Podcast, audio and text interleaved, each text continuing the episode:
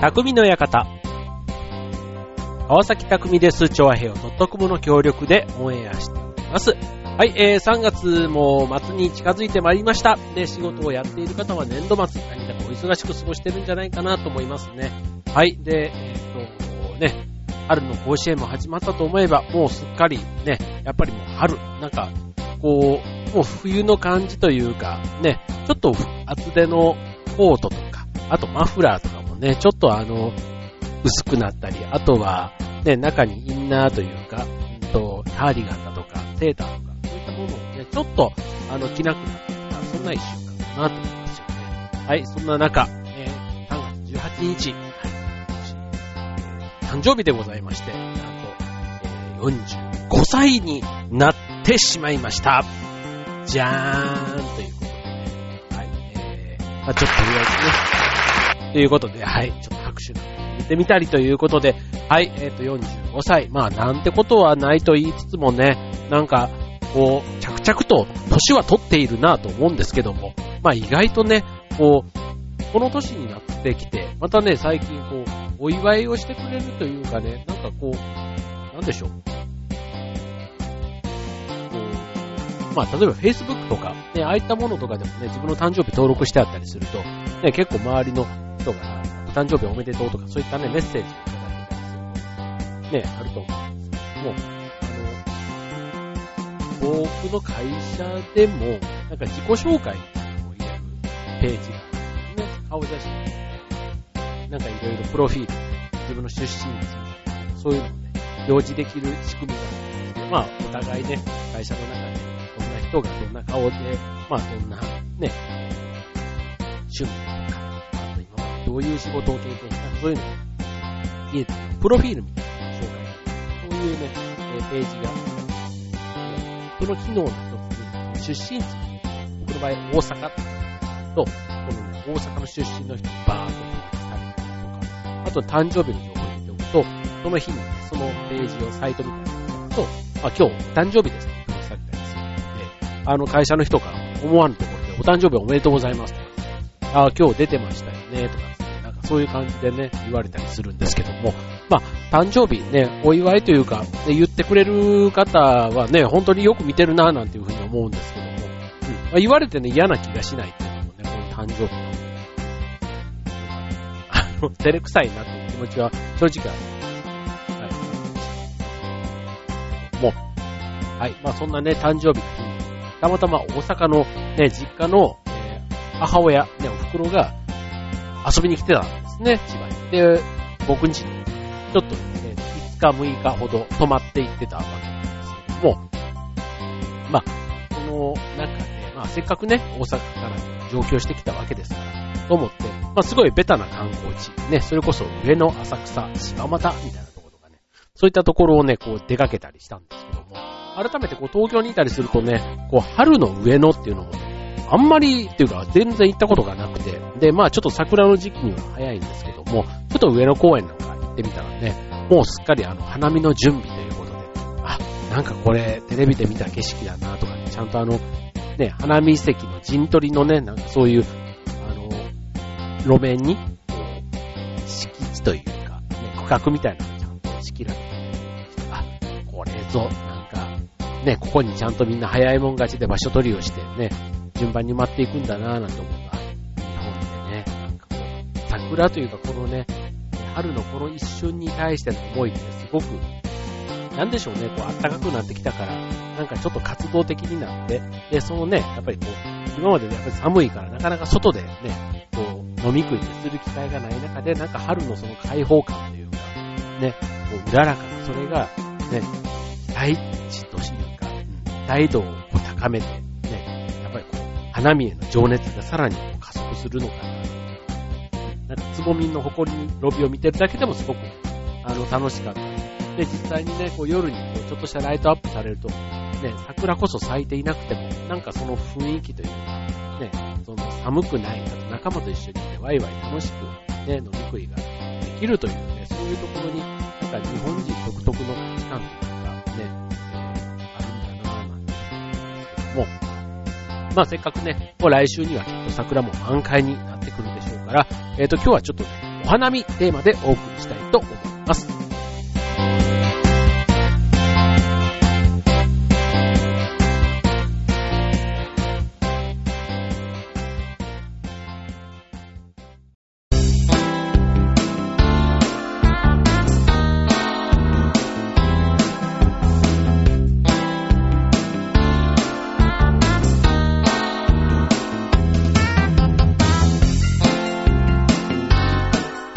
はい、えー、今週のテーマは、花見ということでね、まえー、まさにね、来週あたり、ね、桜満開、ね、で、しかも今年はね、こう、気温の関係で、2週間ぐらい、ね、桜が楽しめる。4月の、ね、上旬まで、ね、桜が満開で楽しめるのでは、ね、気温が思ったよりも上がらないというかね、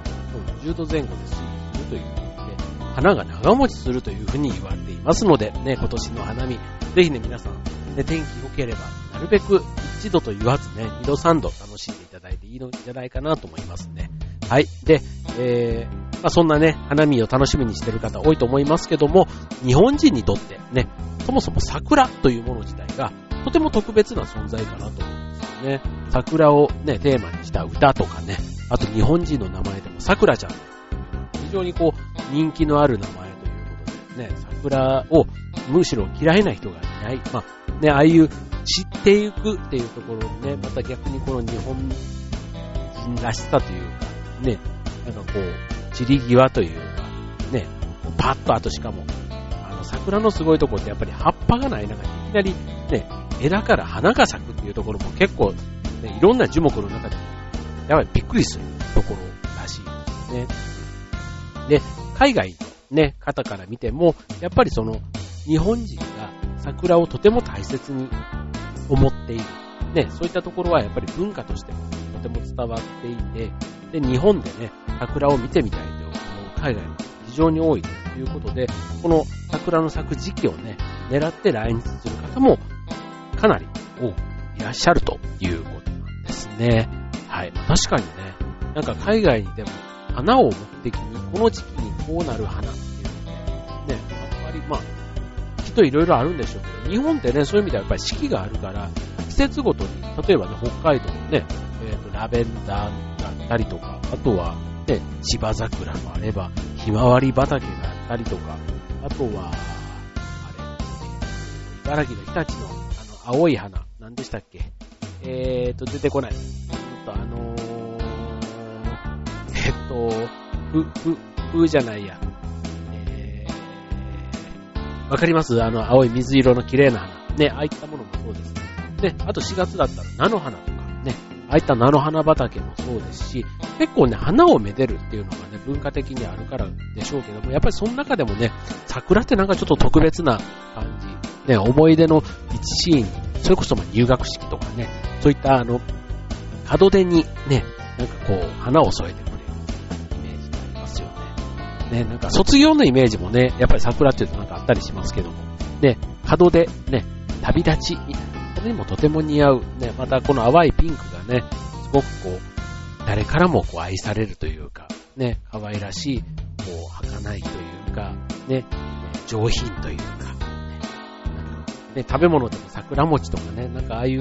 のにもね、使われたりするということで、非常にやっぱりね、馴染みが多いということですけども、あの、日本でね、こう桜をワシントンに、日本から桜をワシントンに送ったのていう昔ね、友好の、そういうね、国の架け橋にもやっぱり使われていたということで、なんか日本と桜って非常に密接に、それは日本の中だけじゃなくて、海外からもそういうふうに評価されているということなんですけども、あの、海外から見た、ね、桜の面白い、桜と日本って面白いなって思われるところいくつかあるんですね。まず、えー、それをちょっとね、ご紹介してみたいと思うんですけども、えっ、ー、と、日本ニュースで、えー、桜の開花情報がニュースになる。まあ、要は外国人の方から見て驚くのが、テレビやね、ネットとかのああいうニュースで、桜の開花情報が出る。ね、まさにね、開花宣言。えー、昨日、おととい、ね、おとといぐらいですか。ね、えー、やってましたよね。あのー、日本の桜の基準になっている、まあ、東京のね、基準になっているのは靖国神社にある桜なんですけども、その基準木と言われるものが、ね、咲いて、えー、開花発表ということに、開花宣言になるわけなんですけども、まあ、大体ね、こう2月頃から、その年の桜の開花予想なんていうのが発表されますけども、あの、日本では、毎年当たり前のように桜は咲きますけども、えー、海外の方から見てみると、日本人がそのね、桜の開花予報を楽しみに、ね、しているのを見て、日本人は本当に桜が好きなんだなとか、ね、あとは日本人の桜に対する思いっていうのをね、じみじみ感じることがあるんだそうです。ね。あの、確かにね、季節のものね、なんかその時期これが来る。えっ、と、今年それこそね、北海道の流氷が流れ着かなかった。いつもだったらこの時期には必ずこれがあるのにっていうものが、ね、やっぱりなんか気になりますよね。あの、早かったね、初雪とかもそうでしょうし、あとはこの時期に飛んでくる、例えば鳥とかね、なんか鶴が飛んでくるだとか、ツバメがどうだとか、ね、なんかその四季折々で、ね、初なんとかとかね、えー、っていうことに対して、なんか日本人はすごく、こう、敏感なのかもしれないけど初めてこれが来た。ね。例えばこう、ね、鮭がこう、川に帰ってくるタイミングでもいいでしょうし、ね、えー、でしょう。えー、なんかホタルがね、初めて飛んだ人がね、一年の中でっていうのもいいでしょうし、なんか、初なんとかみたいなものっていうのね、やっぱり日本人ってすごく大事にしている。で、そこを楽しむ質というか、ね、文化があるような気がしますね。でも海外の人から見ると、意外とこれ不思議な、あの、まあ、桜がいくら好きとは言っても、っていうね、ところのようですね。はい。続いて、えー、外国から見て面白いって思われる花の特徴ですけども、えー、場所取り、ね、えーと、花見の人気スポット、ね、先日言った上野公園なんかでもそうですけども、場所の争奪戦なんていう、よくね、社会人になると、ね、若い子たちは朝から、ね、夜の宴会のために場所取りだけののための仕事があるっていうね、そういうイメージがありましたけども、まあ、前日からブルーシートを広げて場所取りをするという日本人の様子に驚いたね、えー、声が聞かれます。美しい桜をね、一年で楽しめる。のはたった数日ということもあって、最高のお花見を最高の仲間と一緒に楽しみたいということで、まあ、場所取りに必死になるがために、えー、いろいろね、これまでは問題がありました。ね、例えば、えっ、ー、と、桜の木のね、一番近く、ね、このところでね、結局ね、この上に人がいっぱい乗っちゃうと桜の根にね、すごく負担がかかるということで、ね、えー、良くなかったり、あとはその余ったビールとかをね、桜の根っこにガーってかけちゃったりとかするとね、やっぱりあの、桜がね、今年はそれでいいかもしれないけど、ね、来年にまた影響するということで言うと、やっぱりね、その人間本位で楽しんじゃうと良くないということなんですね。あの、桜の根っこって地面の浅い部分に意外と伸びてたりするので、根元にシートを広げると根が傷ついて木にストレスがかかってしまうということなんですね。はい。で、えーまあね、せっかくね、桜の木、毎年綺麗な花を見せてくれるということで言うと、ね、毎年来年、再来年とも、ね、綺麗な花をね、咲かせてもらえるようにっていうと、花を楽しみながらね、お花を楽しみたいというところですので、まあその、場所取りをするというね、日本の風習、海外の人から見ると結構面白く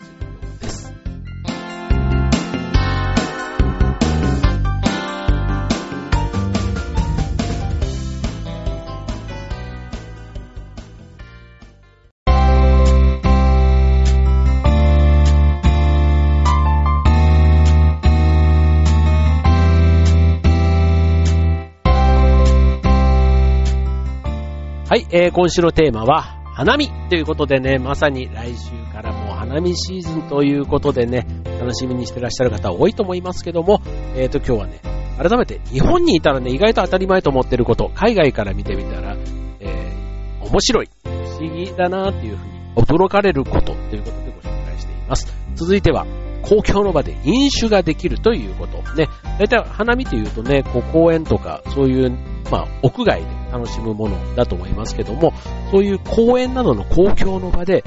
お酒が飲めるっていうことが、海外では結構そういう場所では飲酒が禁止されている国が多いということなので、ね、桜を見て楽しそうにお酒を飲んで盛り上がれる日本というね、国に驚くと。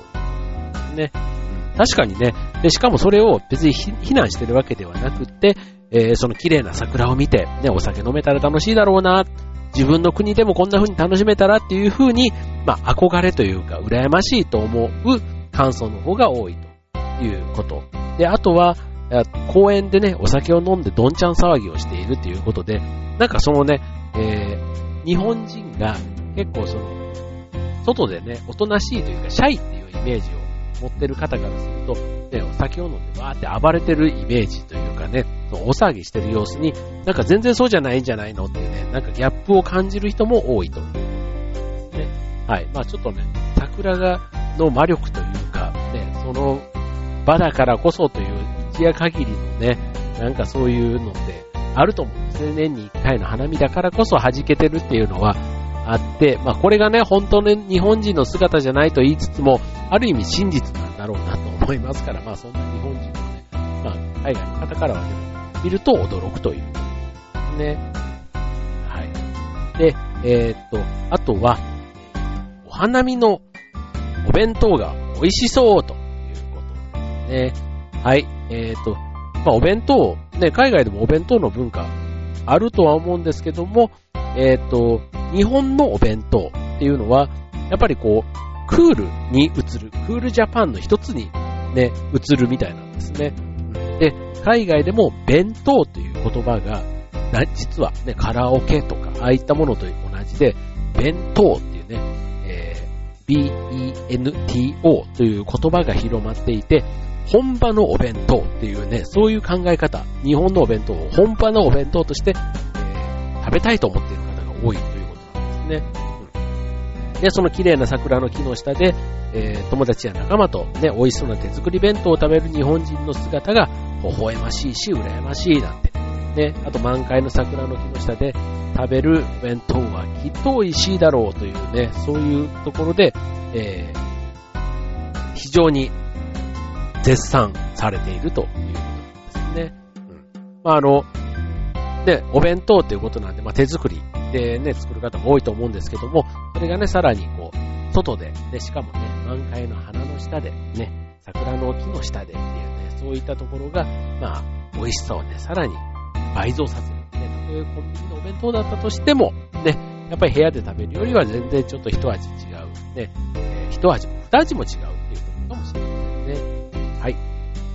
で、えー、っと、最後。ね、花見を通じてというまあ、大勢の方がね、えー、集まるところですけども、ここは今度日本人の良さというか、ね、世界中に知られているようなと良さの部分ですけども、え、花見を楽しんだ後に掃除をするということ。ね。一方でね、なんかハロウィンの時期とか、ね、空いた時はすごくこう、道路が汚れてなんて話、ね、ゴミ箱も溢れ返ってなんていうことも言われてはいますけども、あの有名なのはワールドカップのね、試合の後に、スタジアム、スタジアムね、スタジアムのゴミを拾って帰る日本人サポーターの話題が、えー、世界中でも結構話題になっていましたけども、えー、花見の会場でも、ね、そんなゴミ拾いをして、ね、綺麗にして帰るという姿に感動したという意見が上がっていますと。ね、まあ、全国各地がね、そうであるとは言い切れないんですけども、そういうね、一部の会場で綺麗にね、ゴミだらけのところも中にはありますけども、マナーよく、ね、一人一人がきっちり、ね、後片付けまでして帰る。そんな花見、ね、素敵な光景もあるということで、そういう光景を目の当たりにした外国の方はよろ、あの、びっくりするというところなんですね。はい。まあなんか日本人にとってね、え、花見自体が当たり前というね、あ、期間は短いけど楽しみにしていて、ね、当たり前のようで、ね、ひげにそこに足を運んで楽しんでるかと。そんなにね、全員が楽しんでるわけではないんですけども、まあそれでもね、やっぱりこの時期楽しみにしてる日本人ってすごく割合的には多いんじゃないかななんて思いますけども、はい。まあいろんなね、この日本人のマナー、習慣、桜にまつわる習慣、ね、えー、海外から見てみると興味深いものが多いということですね。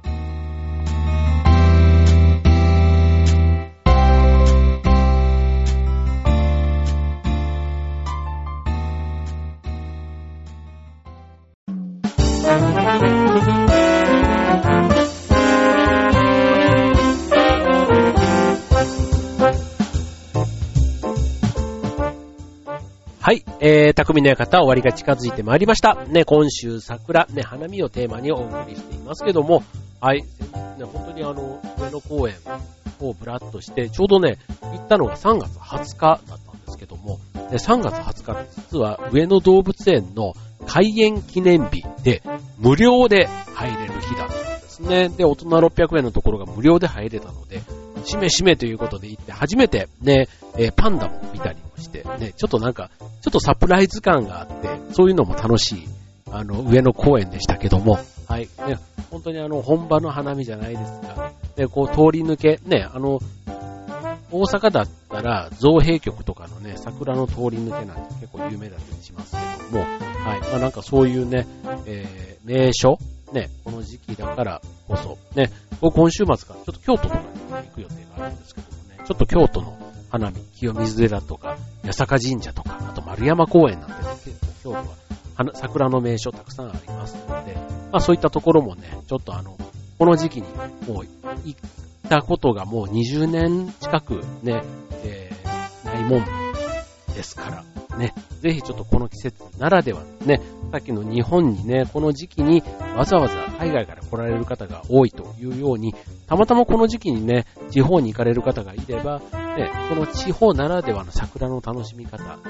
堪能されるといいんじゃないかな、なんて思いますね。はい。ということで、ね、えー、いよいよ春、ね、4月にもなれば、ね、また新入社員だ、あとはね、えー、新入生、ね、迎えて、いろいろ、ね、自分自身が対象者じゃなくてもね、やっぱり周りの方にいろね、会社だったら移動なんていうのもね、4月に向けてあるんじゃない、あったりするとこもね、多いと思います。ね、何かとこう変化がね、4月っていうと多いと思いますけども、ね、いろんなね、スタートの主人公になる方もね、それを迎える方も含めてね、いいスタートを切っていきたいと思いますよね。はい、ということで、えーと、3月ね、いよいよほんとポカポカしてきました。ね、あのー、ちょっとね、